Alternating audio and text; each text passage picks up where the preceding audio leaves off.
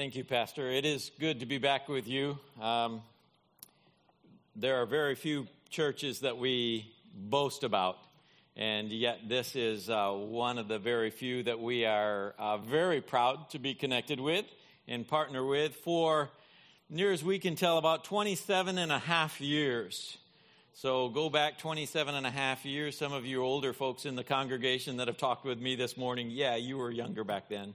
So was I. Uh, but we have been privileged to be connected in serving the Lord and church planting uh, in the greater Sydney area. We have served north and west, and now we're south of Sydney. Uh, we're involved in our fifth church plant. That is our heart. That is what we do. That is what we believe God has called us to. And uh, we are excited to be seeing new churches start from scratch. And uh, the present one that we are in is a recovery work. Okay, this church had uh, in the past been a, a good sized church, and they had four buildings, but when we came, they had dropped to just three people. And uh, nothing had been done on the buildings at all for 30 years. Imagine uh, what state the buildings were in after nothing had been done maintenance wise for that long. And uh, they ask us to come and help them to refocus and replant the church and uh, find out how God wanted them to reach their community and make a difference uh, for the cause of Christ. And so that's what we're doing at this point in time, about 40 miles south of Sydney along the coast. Beautiful spot. You have to come and visit us sometime. Um, it is a, a very nice place about a mile and a half from the beach, you know, not too bad that way. And the water is warm there. It's not like here. Uh, the water is warm there. Um, even if you come during our winter, we've never seen a frost ever in history, you know, so it's not a bad place. About like uh, San Diego area, climate wise. Um, good spot. Uh, but the Lord has called us there, and we've been involved in that replant now for a few years probably have at least another five years if we're going on averages with what it takes to do a church plant in Australia. If the Lord supplies and um, we get to get the whole thing wrapped up before then, fantastic. Uh, we're wanting to give God the glory, not to have a job, okay? Uh, there are plenty of opportunities. We're looking to see what the Lord will do. We do ask, um, somebody said in the first service I didn't give prayer requests we do ask that you would continue to pray that God will supply the guy who's going to be the pastor of this church. Uh, church plants always go much, much better if you bring in the pastor before the missionary leaves. Uh, that makes that transition much smoother, and the church grows from strength to strength that way rather than falling back and the pastor having to pick it back up and, and keep it rolling. So, we really need the Lord to supply whoever that is. we don't know, and we would love to know who that is. That is our biggest prayer request um, that we would have. Um, we've got other prayer requests, and some of those you'll hear as we're going along. Pray that God keeps us effective in ministry. Um, you read any of the Apostle Paul's prayers in his epistles, we'll take any one of those, okay? Uh, but we're also under supported financially. We heard from another church just this last week who has had to pull back. And right now we're pretty seriously under supported. We wanted to return to the field on the 29th of this month, flying out of San Francisco. And yet, right now, we are seriously under supported. And uh, we don't know how that's all going to work financially, but the Lord does. So we're looking for more individuals who are interested in partnering with us or churches who are able to pick up a bit. And uh, we'll see what the Lord does from there. It's, it's tough when you're getting all excited about going back and then another church says, oh, yeah, we redid our budget and you're not in it this year. Oh, okay. um, so what we know is we have a God who loves us. We have a God who's always met our needs we have a God who delights in working through his people to make things happen. And uh, so we trust that God will take care of us. He loves us. Um, a little bit more about our ministry. Um, yes, church planting. So that means that we're involved in all aspects of it. I, in the past, have spent a third of my time repairing the buildings, and we've almost got that done. Uh, we've got a, a, couple more things yet that need to be done, but not that much. Um, I spend a third of my time shepherding the flock that is there and trying to grow the people in Christ, and we have seen some major good uh, growth in the people over the last couple of years. Uh, they're making some really right choices for godly, biblical reasons, and we're excited about that. Um, it's exactly what a, a, pastor and a church planter wants to see. And then I spend at least a third of my time in shepherding that flock as I am involved in evangelism, trying to be in the community with unsaved people to be able to give them the opportunity to see who Jesus Christ is and to respond to their need for a Savior. So I spend a lot of time at that. That's my passion, is evangelism. Pastor hinted that we're also um, involved in sports event evangelism. The abbreviation for that is C, S E E. It's a lot easier.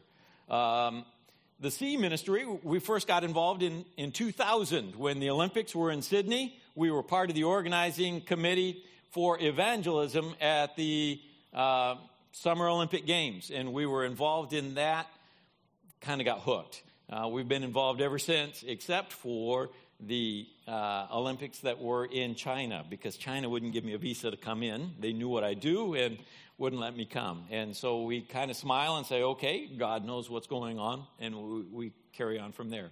I'm also involved in the Soccer World Cup because that's about twice as big, twice as many visitors as the Olympics.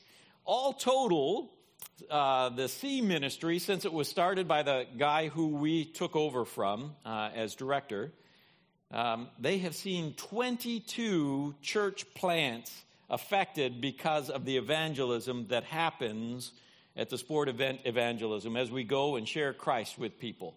I was just in Russia for the Soccer World Cup, and we met people from 68 nations in a matter of a couple of weeks. Can you imagine talking with people from 68 nations in a matter of a couple of weeks, sharing with somebody back there. Um, I talked with somebody from every one of the Stan countries, you know, Afghanistan, Kyrgyzstan, and you know, all the stands. And I had never done that before. What a wonderful, wonderful opportunity that Christ gave us to be able to share the gospel with people from places I'm never going to go visit and yet we were there and we were able to share Christ with them. A wonderful thing to be able to do it that way. In the previous Summer Olympic Games, our team that we gather from churches here in America that goes to these events with us, um, in a matter of 10 days, talked with people from 103 different countries.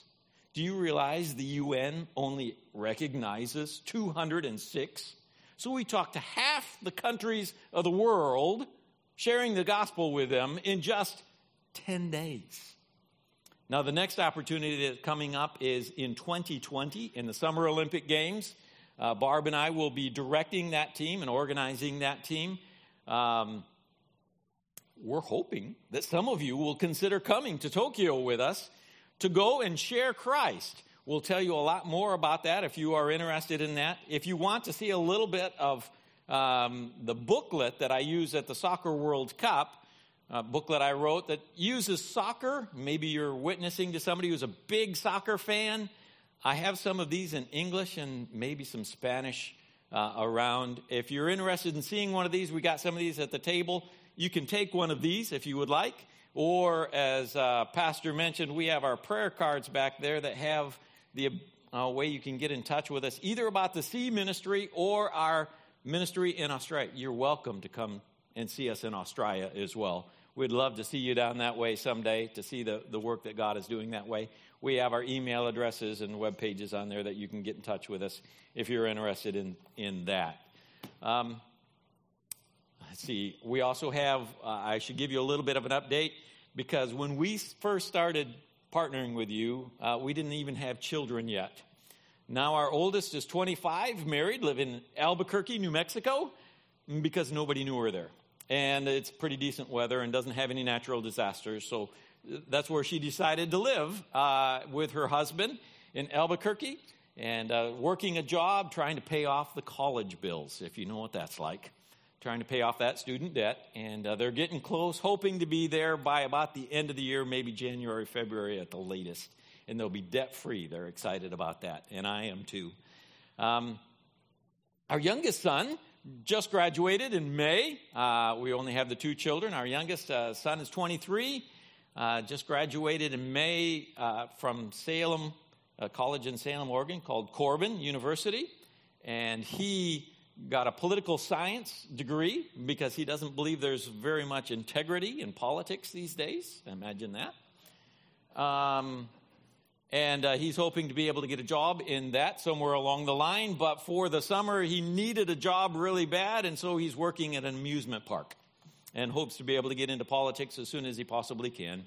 Um, but he's uh, up there in Salem yet, and we're actually going to drive to Salem tomorrow because we have to take care of a couple of things of business up in Salem, and we'll be able to see him this week. It'll be nice. Uh, we're looking forward to that. Um, I didn't tell you that two days after he graduated, he got married.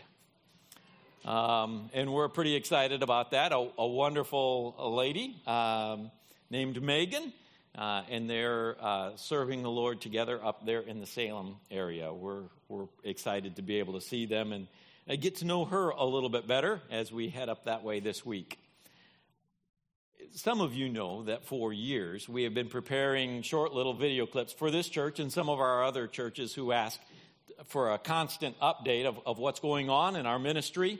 Every year we put out a short little two minute clip of what we have been focusing on and what, what some of the big things are that have happened in the last year. Um, we have at this point that two minute video clip for just the last year. If you want to see the older ones, you'll have to go on our web page and you can watch them online that way. So if we're ready, can we do that? We are Matt and Barb Douglas, serving with the Association of Baptists for World Evangelism. We serve in church planting in the greater Illawarra area of New South Wales.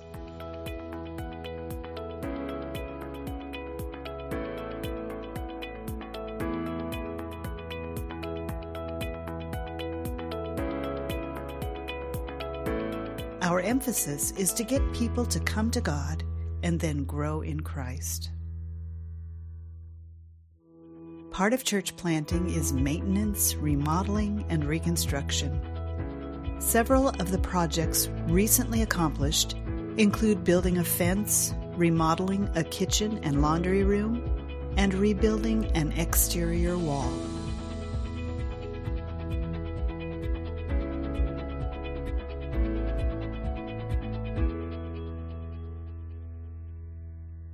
We were also privileged to host a couple of international short term exchange students. Some of our outreach opportunities include the local Spring into Corrimal Festival, activities in our local community, Bible studies, our first Holiday Kids Club, or VBS, and scripture teaching in the public schools. Our church has joined with the Australian Fellowship of Bible Believing Churches. Other major ministries include a university Bible study and a nursing home ministry. Sports event evangelism is a new part of our ministry, which takes about 10% of our time. In 2017, Matt visited Russia to prepare for this year's FIFA Soccer World Cup outreach, and he also visited Tokyo to begin preparations for the 2020 Summer Olympic outreach. Find out more about our ministry on the web. Another prayer request for you as I was watching that, I rem- was reminded uh, one month from today, uh, the second Sunday of next month, is our church's biggest evangelism effort of the year. Uh, we don't have a Sunday morning service that day because walking right in front of our church has about 25,000 people who are coming to this great big festival in town, which begins uh, half a block from our church. They close off the streets and they have the big street party and, and everything else going on. And it's so noisy outside, you can't hear inside the building anyhow. And so I said, Well, if the people are there, why are we in here? Let's get out there and meet the people. So we give them free water bottles uh, they're going to pay $4 in another two blocks for a bottle of water. We're giving out free water bottles with a booklet about our church and talk with people about coming and visiting our church and giving God another look. And uh, so that's one month from this Sunday. So if you can remember that in a month, we would greatly appreciate that and pray that God gives us many opportunities to connect with some new people. That one event has changed the community's total opinion of our church and total attitude towards our church. Before uh, we started doing that event, everybody was like, oh, I wouldn't ever, ever consider visiting your church. Since we have been doing that and being out in the community, people like our church and people look forward to meeting us every year and, and talking with us. And so it has been the one thing that has totally changed our community's attitude towards our church. And uh, we're looking forward to being back. That's part of the reason we're leaving the end of this month. Um, got to get back the end of this month. First Sunday is Father's Day. I got to go back for Father's Day, you know. Uh, and then the second Sunday is the Spring into Corrimal, that huge outreach that we're involved in.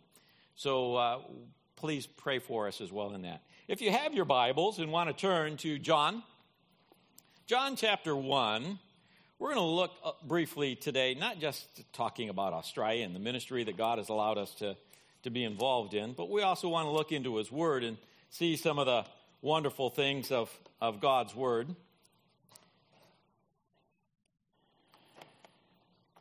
Get my notes up and get them going here.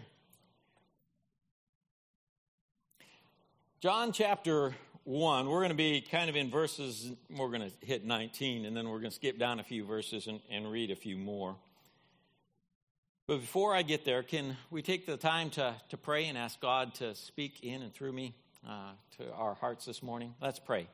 God, we are so grateful that you are God. You know the beginning from the end. You do all things well. And your love for us is so amazing that we can't help but share it with others. And Lord, as we dive into your word this morning, we want you to help us see your word for what it is, to evaluate what it has to say.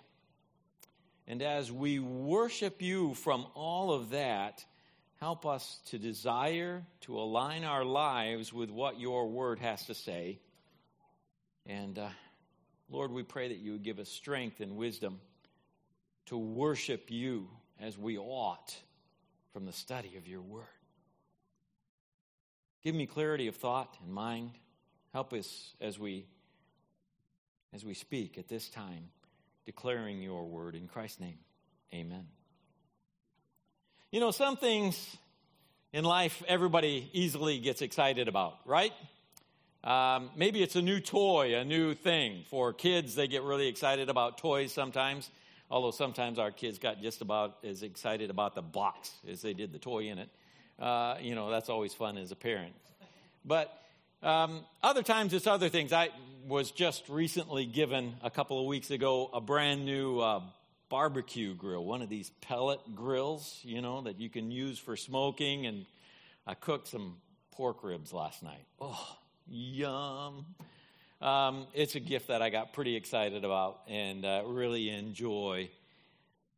Sometimes it's uh, other things, though, in life that maybe you get excited about a new job or a new place to live or, or something like that. Maybe it's a new birth. Um, I sad to say we can't report on any grandkids yet. Um, as soon as uh, we know something about grandkids, we'll be like everybody else and put up pictures on Facebook and Instagram and all of those kind of things, you know, uh, as parents do who are excited, or grandparents that are excited about uh, a new baby.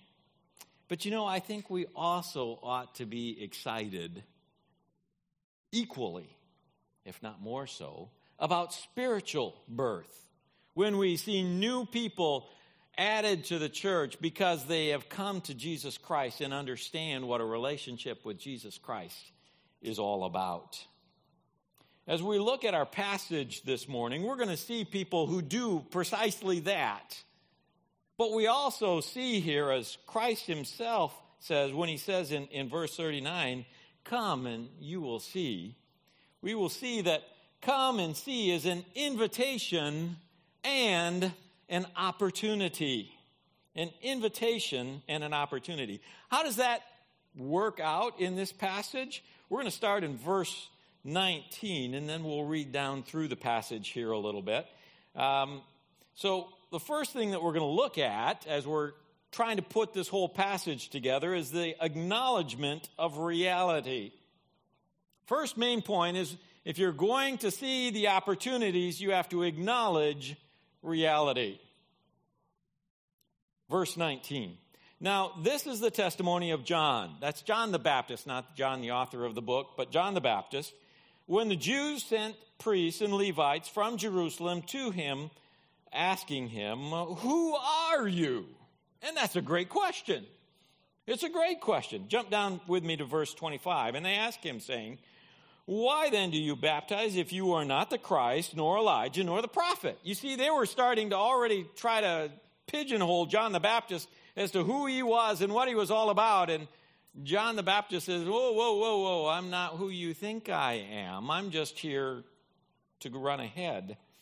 Let's get back on into the passage. Verse 26 John answered them, saying, I baptize with water, but there stands one among you whom you don't know. It is he who's coming after me is preferred before me, whose sandal strap I am not worthy to loose. Jump down to verse 29. The next day, John saw Jesus coming towards him and said, Behold, the Lamb of God who takes away the sin of the world. This is he of whom I said, after me comes a man who is preferred before me, for he was before me. I did not know him, but that he should be revealed to Israel. Therefore, I came baptizing with water. And John bore witness, saying, I saw the Spirit descending from heaven like a dove, and he remained upon him. I did not know him, but he who sent me baptizing with water said to me, Upon whom you see the Spirit descending and remaining on him, this is he who baptizes with the Holy Spirit. And I have seen and testified that this is the Son of God. What a statement. But he doesn't stop there. Going on, verse 35. Again, the next day, John stood with two of his disciples, and looking at Jesus as he was walking, he said, Behold, the Lamb of God. Well, what is the reality in this passage? This is a historical passage. And as we're looking at historical passages, sometimes we have to pull ourselves into the context and see just exactly what God is telling us here. What is the reality? The first reality that John wants us to see is the preeminence of Jesus Christ. Jesus is the key. It's He that is most important in life. It's not about me. It's not about this church or any other church.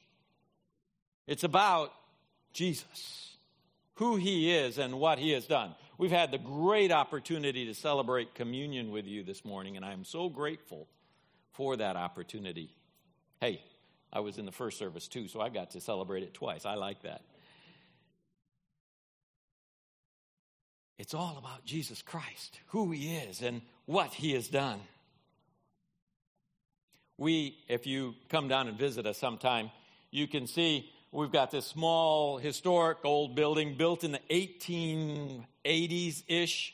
Uh, the, the building is so old, this front building, we've got four different buildings, but this front building where the sanctuary is at doesn't even have plumbing, doesn't have any running water in it beautiful old building with, with some beautiful wood in it and, and what have you. And that in itself is pretty neat. But that's not the important thing. We don't invite people to come and see our neat little old church, though some people have come to see our neat little old church. We invite people to come and give God another look. Because God is the important one, not the church.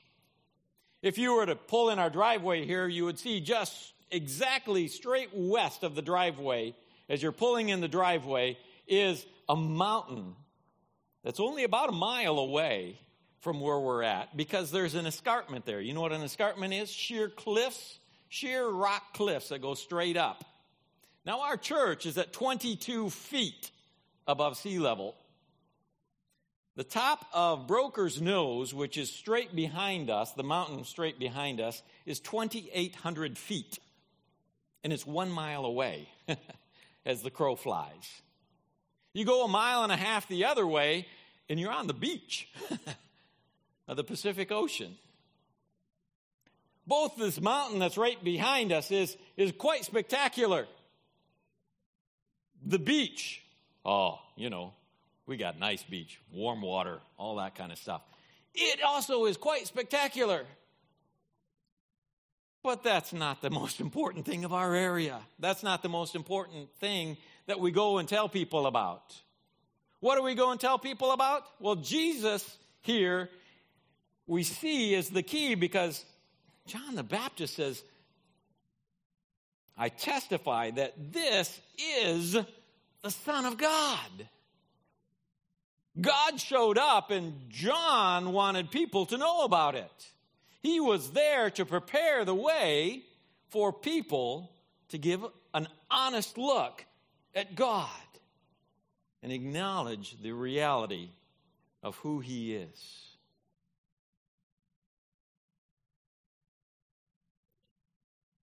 Second thing, I'm going to keep moving right along here. A second reality that we need to acknowledge this morning is that God has a plan. Did you notice twice in this passage we see the phrase, the Lamb of God? Jesus is the Lamb of God. Look at verse 29.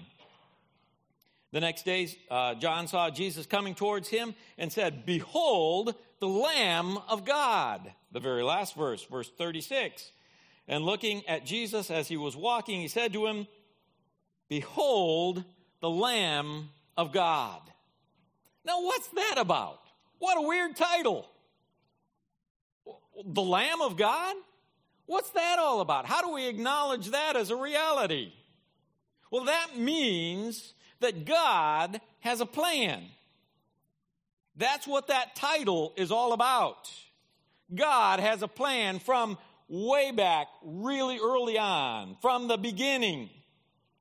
When is a lamb first mentioned as part of what God is doing in the Bible? All the way back in Genesis. God uses a lamb in chapter 3 to clothe men and women after they sin. They tried to cover themselves with fig leaves. Jesus gives them a covering of a lambskin. I don't know about you, but I'd rather have a lamb than we got a lambskin out there. Feel it. It's very nice and soft. Compare that with fig leaves. Eh, no, I'd rather wear the lambskin. Because the lamb became important to God's whole design and whole plan. You see it going forward then in the sacrificial system. The lamb was for the sin offering. You see it even in the Exodus where they sacrificed a lamb and put the blood on the doorposts to represent the people in that family acknowledging God and his plan. The Lamb of God. God has a plan and he has been working his plan. Can I read for you over in Ephesians chapter 1? Ephesians chapter 1, starting in verse 4, it says, He chose us in Him before the foundation of the world. God has had a plan before He made the world. That we should be holy and blameless before Him in love, having predestined us to adoption as sons by Jesus Christ to himself, according to the good pleasure of his will, to the praise of his glorious grace, by which he has made us accepted in the beloved. God has a plan to have you be acceptable in heaven. That plan is through Jesus Christ, the Lamb of God who takes away the sin of the world. God has a plan. You know, sometimes plans, we lay them out all well and they don't always go to our best, do they? I think of a year ago at Easter time. In Australia, it's common to move the Easter service forward an hour earlier so that people can have more time with their family that day. We did that. Um, we tend to do that. And just as the service was ending, uh, we had two visitors walk in the back door. A middle aged couple there, and uh, they walked in ready for the normal service. Oops. uh, missed that. We just had it. Um, it was earlier today. We tried to advertise it really well, but sorry you missed that. Um, I tell you what, come on to the back room with us. We've got coffee in there. We've got a really nice coffee machine. Um, and uh, we got nice coffee back there. We've got all kinds of food out. We're going to just chat for a while and, and uh, talk about what Easter means to us. Come on to the back room. And, and we finally talked them on into coming back the back room and then coming to the next week's service and coming along. And Barb had the opportunity to begin a discipleship process with Michelle and uh, saw Michelle grow and, and really become a person who understood what saving faith in Jesus Christ alone is all about. And Michelle accepted Christ as her Savior and was talking about baptism. But one day, as we were in Bible study uh, in our home, she said, um, You know, the more I come to church here, the more I miss my husband. She's sitting right next to Sean, who she came in the door with that one day, and, and we, uh, we were all kind of shocked. and she says, Yeah, Sean's not my husband. He just kind of lives in the same house as I do because he's my health care provider. Um, but I'm married. Oh, okay. Yeah, and he lives in town, but um, we, we don't live together anymore, and, and I kind of miss him. okay, yeah. Uh, and we begin to try to get her to invite her husband to come and give God another look. We don't invite people to come to church. We invite people to come and give God another look with us at church. And he did. I, am happy to tell you that uh, in um, late February, we had them in our home, and I was um, asking Alan to give us his story. And he says, Well, you know, since coming here, I understand that um, I needed Jesus as my Savior, one who would be willing to forgive me for my sins.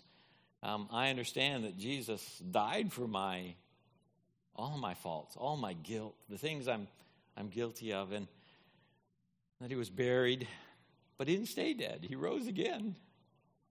And then the last Sunday we were in Australia, just before we came back in March, we were able to go to a public pool because, like I said, we don't even have any running water in this building. Um, we went to a public pool that had a hoist because Alan has brain injury problem. He was once given a needle by a healthcare professional that they didn't take the air out of the needle, and the air went straight to his brain, caused him some major health problems. Um, and he had to be lowered down into the pool in a wheelchair hoist and was baptized there. And so Michelle also, his wife, was baptized because they want to follow Jesus Christ, because they understand that God has a plan.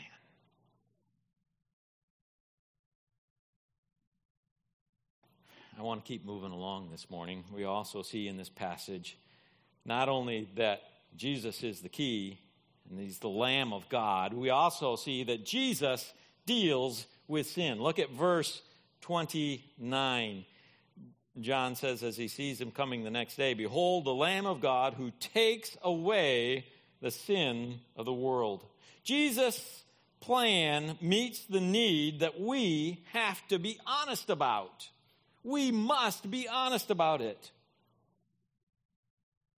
You know people in this world, don't you, who aren't very honest about their, their need. They say, uh, in Alcoholic Anonymous or in a lot of drug programs that until you become honest that you have a problem with alcohol, you'll never overcome the problem with alcohol. Guess what? Same is true in the spiritual realm. Until you understand you have a problem with sin, you will never ask God for help to deal with your sin problem. Jesus deals with our sin problem.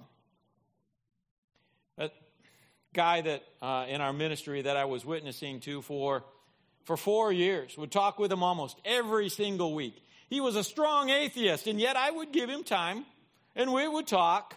Sometimes he just loved to debate me because he was a very intelligent man, and he just loved the opportunity to try to get me. And yet I'd never let it get under my skin because it's not me, it's God who he was rejecting. And we'd talk. And I'd tell him why I believed that God exists. And he would tell me why he didn't believe God exists. One day, as I was visiting him, a nurse came out of his bedroom and, and told me, well, he's not doing well. Um, he's got, had to go on to palliative care. He doesn't have very much longer to live. In fact, he, he's probably losing his voice even. But he really, really needs to talk to you. Please talk with him.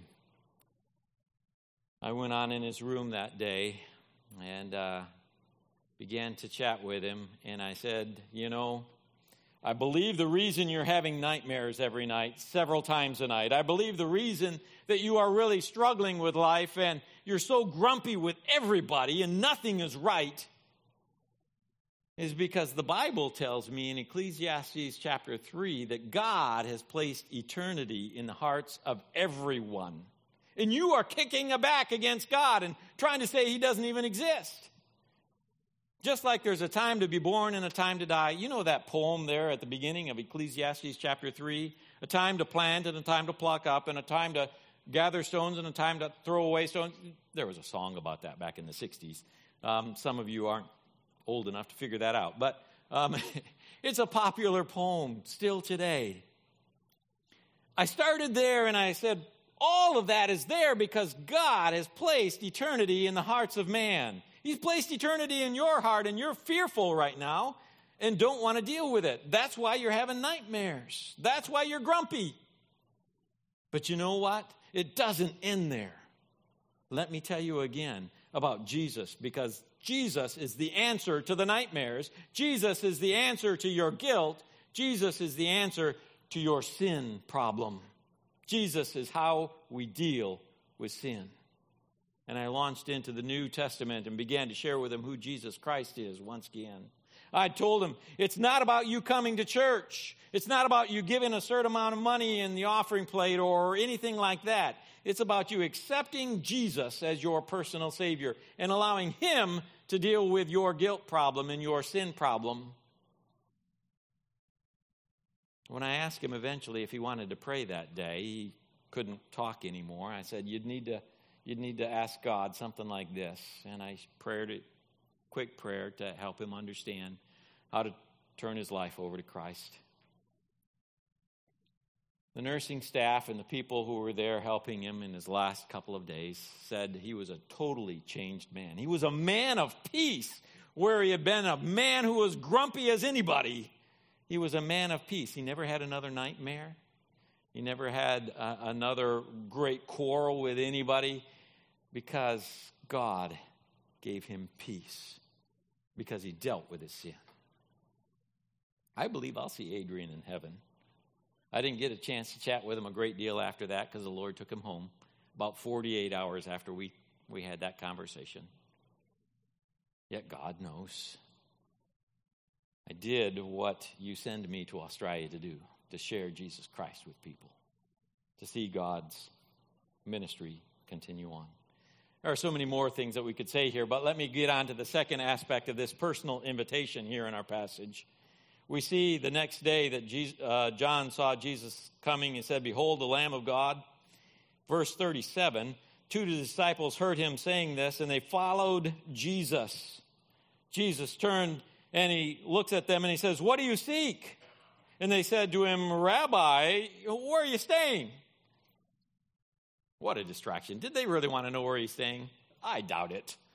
They wanted to know more about him. And yet, so often when we're witnessing to somebody, they toss up oh, some other question, you know, because I don't know what to say. So they toss something else out there. They didn't care where he was staying, they wanted to know about him. He said to him, though, in verse 39, he says to them, Come and see. And they did see where he was staying. I see in this a couple of different aspects. The first thing is Jesus says to them, Follow me. I clicked ahead too far there. They followed Jesus. They made the decision to change. We have a lady down there in our ministry who uh, had been attending another church years ago, knew Jesus Christ as her personal Savior, and saw God doing some tremendous things in her life. Wasn't able to go to the other church anymore, hadn't been for a long time, and I began to reach out to her. There's a lot of people in the community here probably like that too. And I began to spend a lot of time with her and disciple her and, and to work with her, help her understand what God's plan for her life at this point was. God wasn't done with her.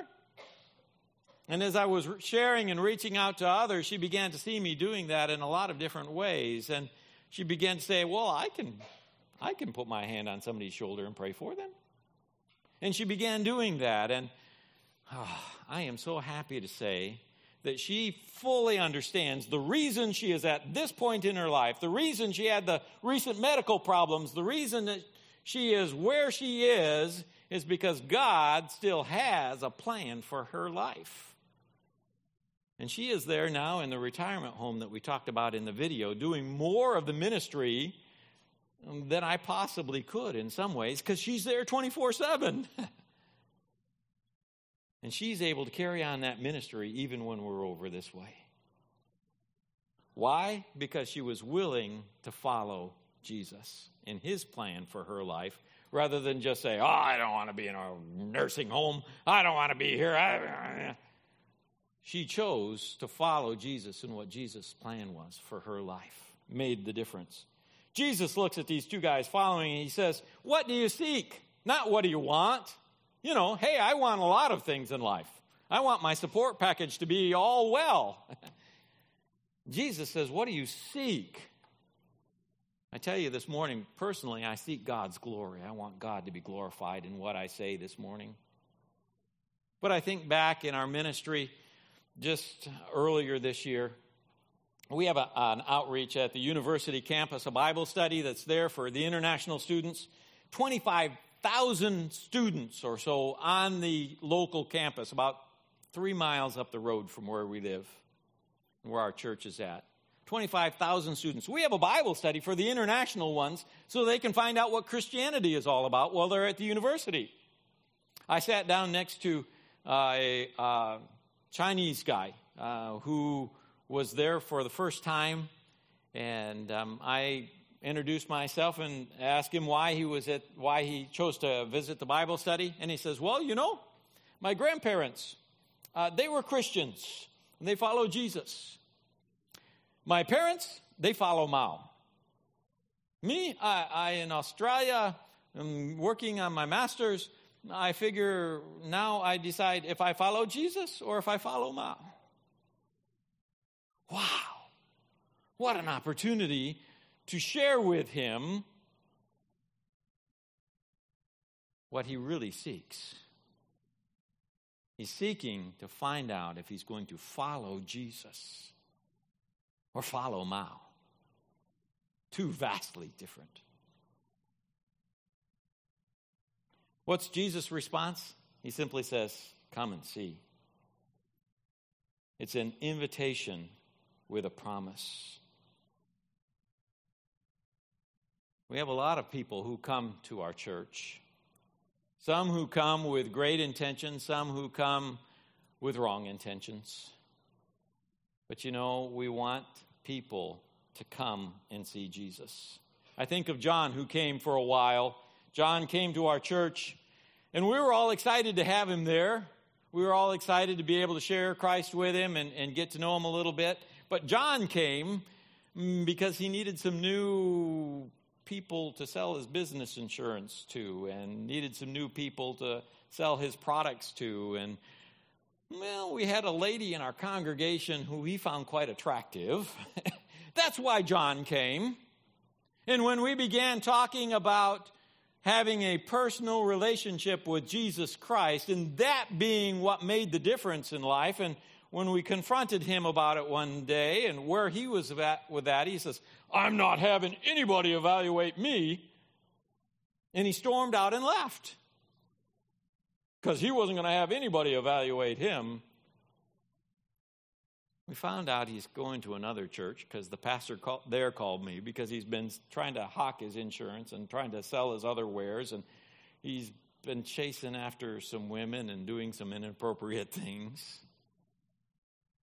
You see, some people seek the wrong things. Some people will come and they'll see and they'll accept Christ, and some won't.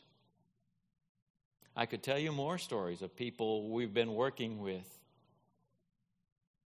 who come and see and choose not to follow Christ. Those are heartbreaking, heartbreaking stories. Yet many do come and follow Christ. Jesus simply gave the opportunity to come and see. He says in John chapter 6, verse 37, just a couple chapters after this All that the Father has given to me will come to me, and no one who comes to me will I by any means cast out. If you come to seek Jesus, he will not cast you out. Even if life seems to be falling apart, Jesus isn't casting you out. He's probably trying to get your attention to show you his love in greater ways. We know, we've lived that, we've been there. There are other people here who can express that same thing.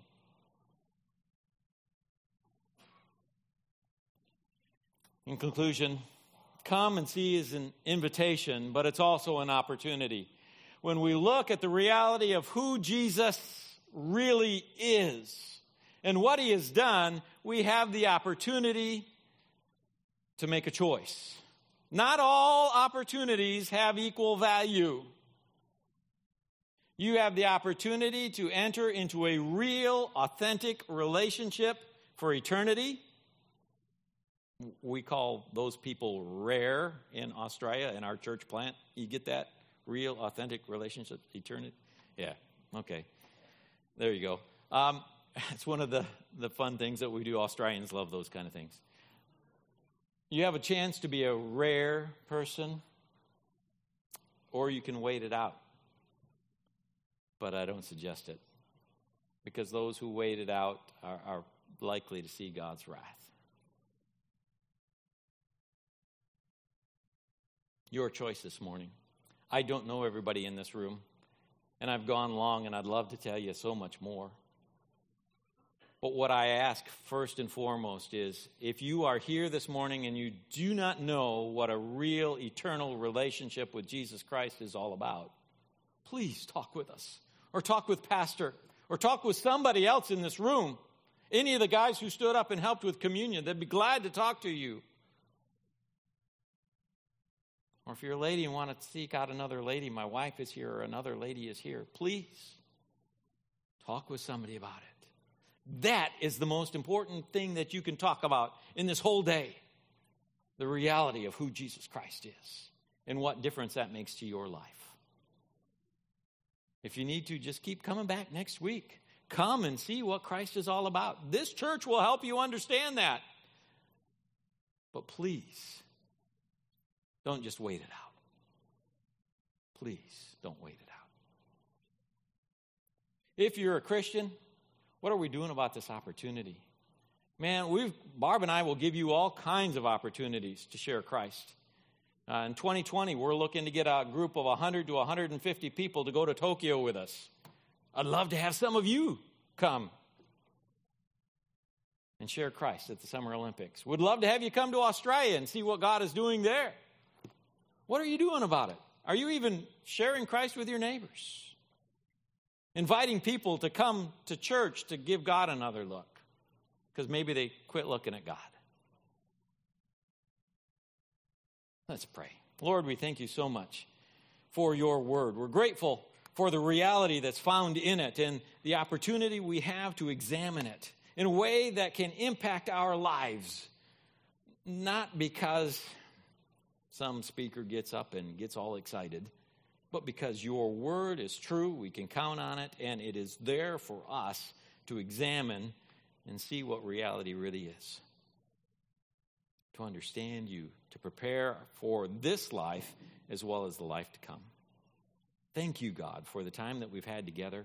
Thank you, Lord, for the way this church has impacted our life and our ministry in Australia as well as in the sports event evangelism as we've been able to share Christ with so many in so many different parts of the world.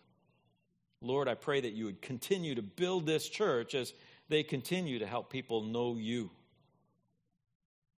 And that we would continue to be great partners together in the years ahead. This I pray in Christ's name. Amen. Pastor.